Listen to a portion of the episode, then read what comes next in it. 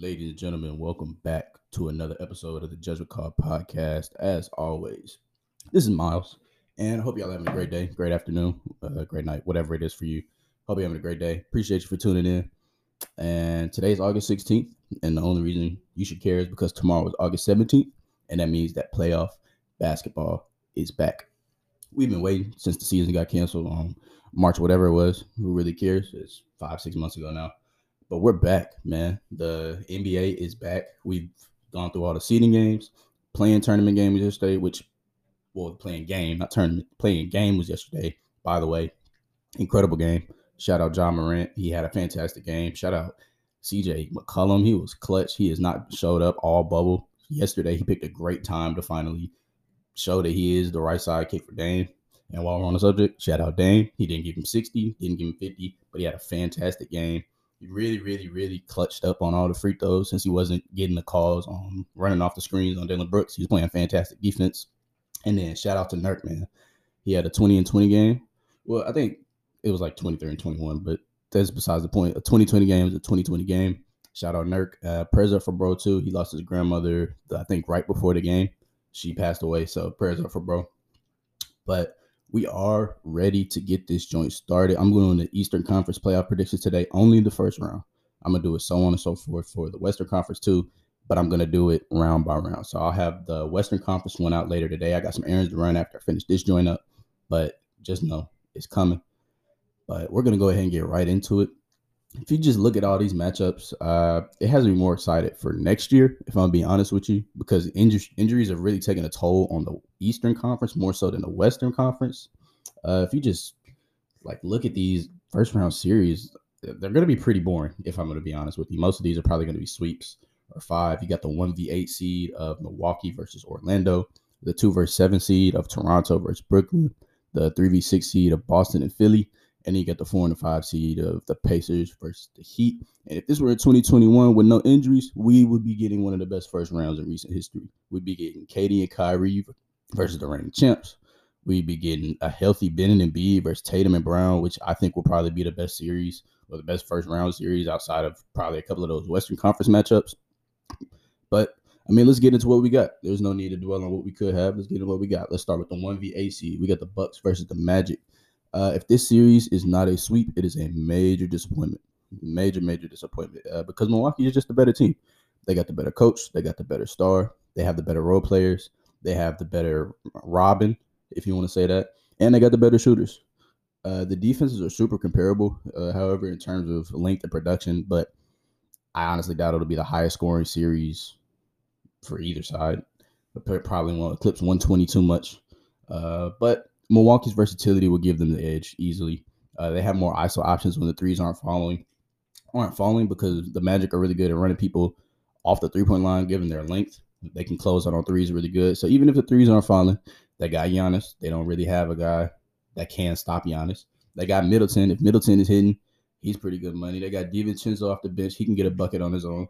So I think they just have way too many ISO opportunities when the offense is getting stagnant. Uh, and then even when the buckets aren't falling, the ISO opportunities, especially with Giannis, will create pretty easy paint buckets or pretty easy open jump shots, uh, depending on who's out there on the court with them. But that won't happen vice versa. Uh, Milwaukee just protects the paint entirely too well. They force you to shoot too many threes and they force you to take a lot of tough twos. And Orlando is one of the worst three point shooting teams in the NBA and in the bubble. So I'm pretty sure Milwaukee's going to sweep them. I honestly expect nothing less. And I actually expect more of the same in the next series, which is the 2v7 series of the Raptors versus the Nets. Just like the Buck series, if the Raps don't handle business in four or five games, it's a major disappointment. They're just better. And I mean, Caris LeVert is great. Go blue, Michigan product. The Nets role players play extremely well together, and they could possibly steal a game if they got hot and were just shooting the lights out. But Toronto should handle business the way they have all season uh, the way Toronto has shot in the bubble and all season, uh, they might just run them out the gym. Like no games might even be close. Like I, I say that they could still win if the Nets get hot and they're just shooting lights out. Joe Harris, Caris LeVert, all these guys playing fantastic. But in the bubble, the Raptors are shooting uh, ridiculous. Like everybody's hot. Uh, Pascal struggled a bit efficiency wise, but he's been pretty good on the defensive end still. still knocking down his free throws. This is a great series for Pascal to find his rhythm before the next round. And Kyle Lowry, Fred VanVleet have been playing some of the best basketball of their careers. Like this is they are already in playoff form as they were last year. Both of them look really good on both ends of the ball, not just offensively. Uh, the entire team has been locked in defensively.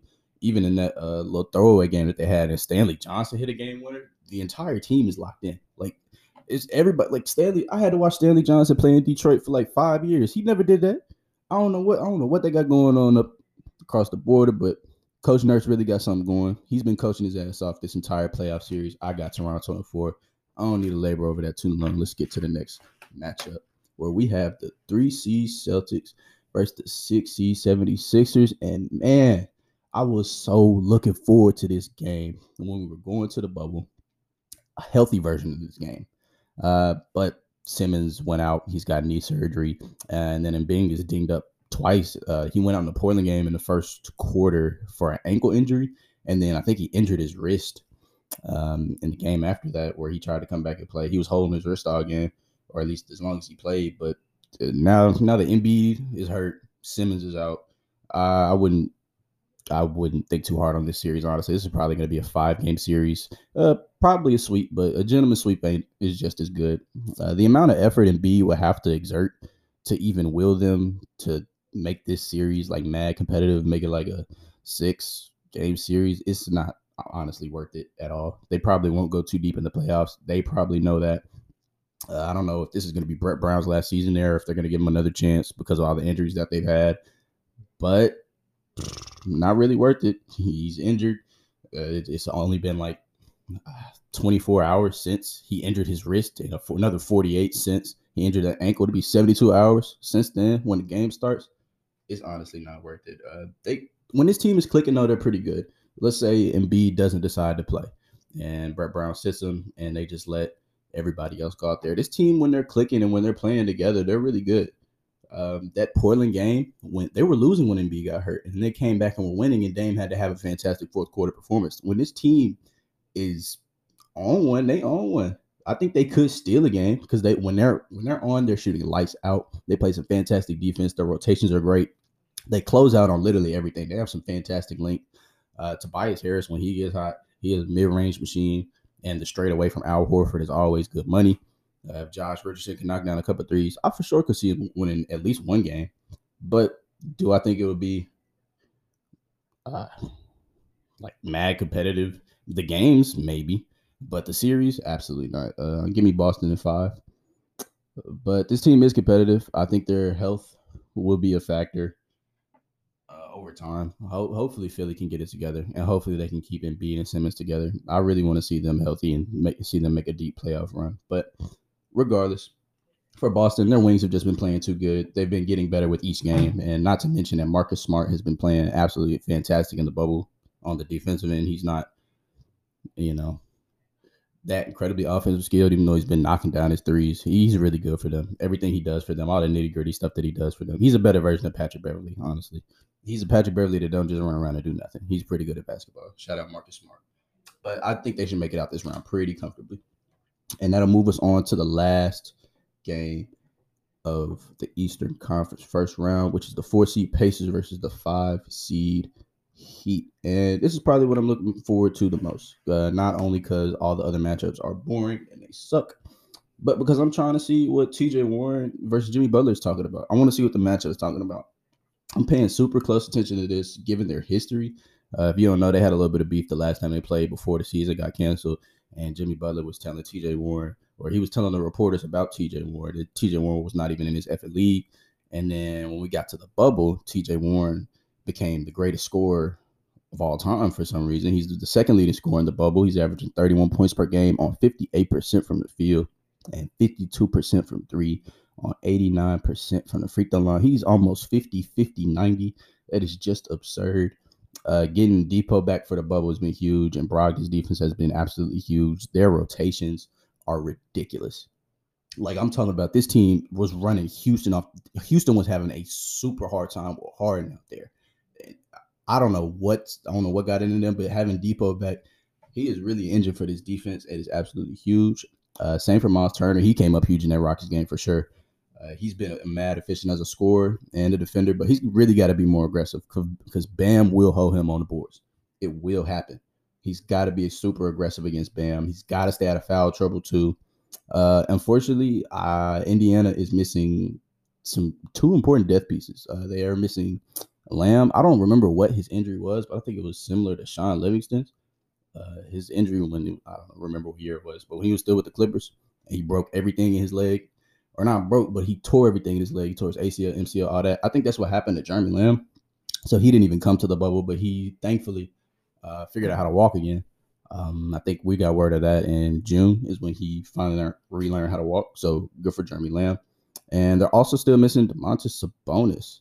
He's still sidelined with his foot injury. I don't know how long he's going to be out. Hopefully they can get him back.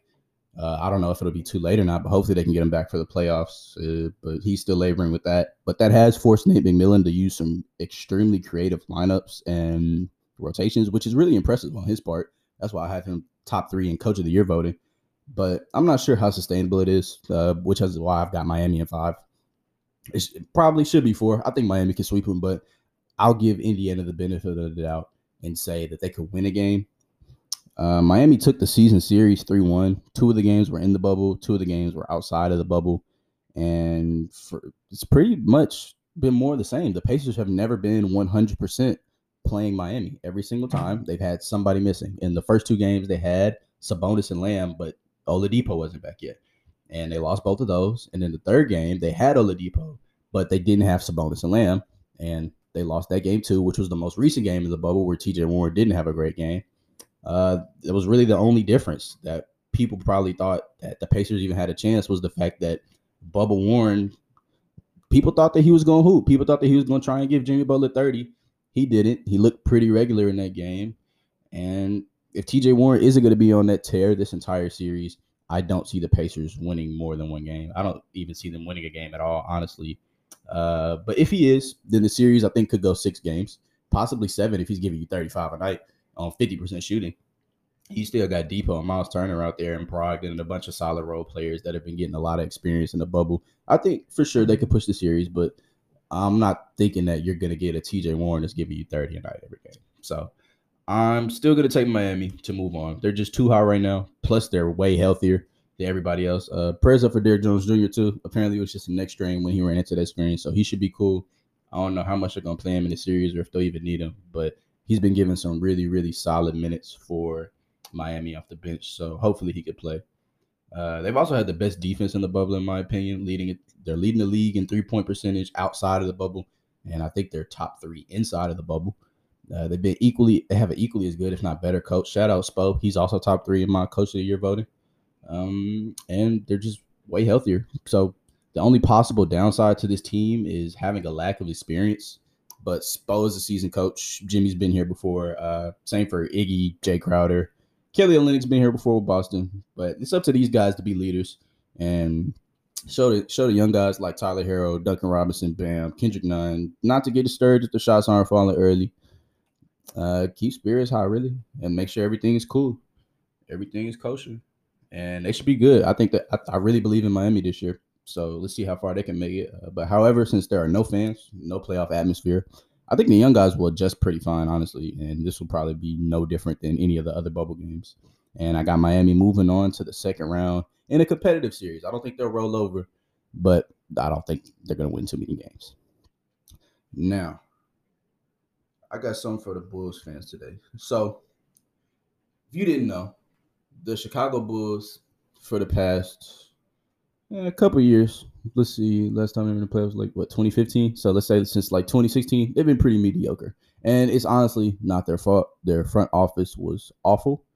Their head coach had no clue what he was doing, and the honestly, the Bulls deserve better because for a team to be in such a big market to be so relevant is awful. They don't get any big names at all. I think the last big name they got was Pau Gasol, if I'm remembering correctly and then even when they do get talent on their team and they have stars, they trade them away. But honestly, I think that the era of the pitiful Chicago Bulls is over, and you can thank Arturas Karnisovas for that. That is the Bulls' new vice president of basketball operations. Uh, he was the former Nuggets GM, if you've never heard of him before. And if you look at how the Nuggets are shaped up right now, uh, I'd be pretty happy if I was a Bulls fan. So you can thank Arturas for one firing Jim Boylen yesterday, which I'm pretty sure that all of, or at least all the Bulls fans that I know, and all the people from Chicago that I know, very happy about that. And on top of that, he also got rid of Garpax. That is the guy who who's pretty much fixing the front office and the coaching situation for the Bulls. And the Bulls have honestly been pitiful for some reason. I don't I don't understand why. When Arturas got there, they only had one trainer. You know how wild that is for a team as big as Chicago that brings in as much money as Chicago, that has as many loyal fans as Chicago to not care that much about basketball. I, I think that's wild. I think Arturas is going to come in here and turn everything around the same way he did for Denver. And honestly, I think things are going to go way, way up for the Bulls. This year was the year that I thought the Bulls were going to take a step towards being competitive. I thought they were going to make a run for an eight seed this year. They didn't. If you watched a lot of Bull games, uh, you'd see that Jim Boylen has absolutely no clue what he's doing. It, it was really bad. His rotations are awful. I, I can't even. I think it was Daniel Gafford one game. He got injured, and Jim Boylen decided not to call a timeout while Daniel Gafford was on the ground writhing in pain. I think it was in like the fourth quarter too, and they were losing like by twenty. And he decided not to call a timeout and just left Gafford there, and the other team had to call a timeout in order for him to go get checked on. Uh, it's just I'm I'm actually happy for you guys that Jim Boylen is gone. And while I'm on the note of the Bulls, I think with the direction that uh, Karnisovas is going in, or Karnisovas, uh, excuse me, is going in, I think that the Bulls are lined up and in prime position to get a star within the near future. So months ago, this is months ago. This was before the season even started. Uh, actually, I think it was in the first week of the season because I know it's I know it was in the first week of the season because it was when the Lakers offered Anthony Davis a 150 million four year extension and he declined it. And the first thing that immediately came to mind is I'm pretty sure that Anthony Davis, depending on how the Lakers fare this season, will not be in LA. That's one of the first things that came to mind. I'll say that he could be. If they win the championship, I think AD is going to stay. But if they don't, I think AD is going to look elsewhere. And I don't think he has to look farther than his hometown of Chicago. Uh, like people back then, they were like, I mean, it's it's a far fetched idea. Of course, Anthony Davis, of course, he want to stay with a team that's already a contender, but I mean, LeBron's 35. The rest of the team isn't fantastic. Who knows how many runs they could make out of finals, even if they did win this year, which leads me to believe that even if they did win this year, AD still might consider not resigning with the Lakers. But I think if he did leave LA, he would go to Chicago and he would sign there, and then this team would be absolutely fantastic. With the new front office, they wouldn't be trading their young guys, so they get to keep uh, Wendell thankfully, hopefully, and Wendell's been. If you follow Wendell on Instagram, he's been saying that you're going to see a brand new Wendell next year. So we'll see what he has in his bag next year. Uh, you won't have to face facts with Zach LaVine traded away yet. Hopefully, I don't think Carnis Karnisovas is going to trade away Zach LaVine, so you get to keep him. He is a definite budding star. He's becoming one of the best shooting guards in the league. Lauri Markkanen after all the injuries he dealt with, and Jim Boylen honestly hurt him so much uh, not giving him any touches. He cut his touches in half this year. If you've watched the Bulls games, and he just hasn't been running the offense through Lauri Markkanen. A literal quote from Jim Boylen is, "If you want to touch the ball more, get the boards and go back up." That's corny. I don't even know why bro would say that, but you get to keep Lauri Markkanen, and then hopefully you get to get a coach that wants to feed Lauri Markkanen the ball, and then you you finally have a point guard that's good. Like this is this is your best point guard since D Rose. Coby White, he's a hooper. Coby White is a true hooper. Um, I didn't really know too much about the kid coming out of UNC. Like I watched him before, but I didn't know that he was this. He was good, but I didn't know that he was this. So you get to keep Coby White. Now you got Coby White, Lauri Mark, and Zach LaVine. A possibility of getting AD and Wendell Carter. This is the Chicago Bulls might be back. I, I want them to be back it sucks having a, such a big name franchise to not be so good. And this is coming from a Pistons fan. I'm from Detroit. I just I don't like seeing good franchises be ruined by bad front offices. The same thing applied to Phoenix. I really like Phoenix, but seeing them get destroyed by terrible front office is terrible. And it's even worse when your team is storied as the Bulls. This is such a fantastic franchise. So hopefully y'all are back. And then even then, back on my AD theory, my other theory was that they get another star, and that star is Giannis. And it's not because of anything outside of me just living in this fantasy world. But Giannis also was on record saying that if the Bucks underperform, then he would it would be hard for him to consider even re-signing here. And I think he's a free agent in 2021. This is his last year on contract. They do have the ability to offer him a super max since he's probably going to win the MVP, probably be on uh, first team on defense, first team on NBA, all that good stuff. But Giannis doesn't care about the money. Giannis has never cared about the money. Giannis wants to play basketball and Giannis wants to win.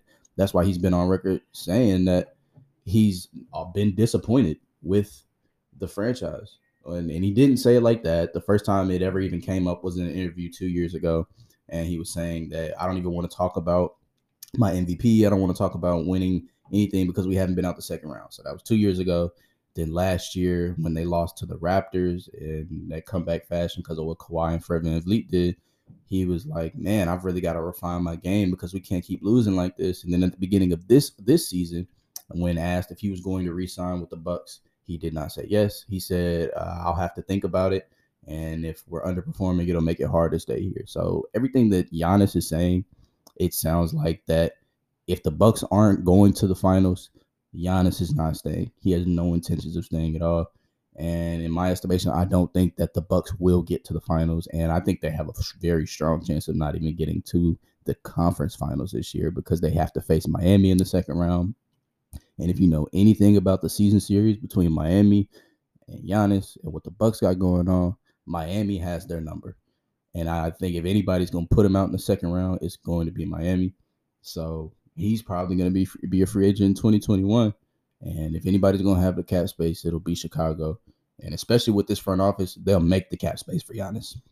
To have Giannis, AD, Coby White, Lauri Markkanen, and maybe still hold on to Zach LaVine, Hey, Chicago. I'm. This is all just hypotheticals. I'm just running through scenarios, but it all sounds good. Uh, hopefully, Chicago can make some shake, and the East can get a whole lot more interesting because if that happens, then the East is loaded, top to bottom. They'll have KD, AD, Giannis. Well, they'll still have Giannis, but they'll have Kyrie and a whole bunch of other fantastic players. Ben Simmons, Joel Embiid, whatever the Celtics develop into. I think it'll be fantastic. But that's all I got. Shout out y'all. Shout out all my Chicagoans. Shout out all my Bulls fans. But that's it. That's all I got for y'all today.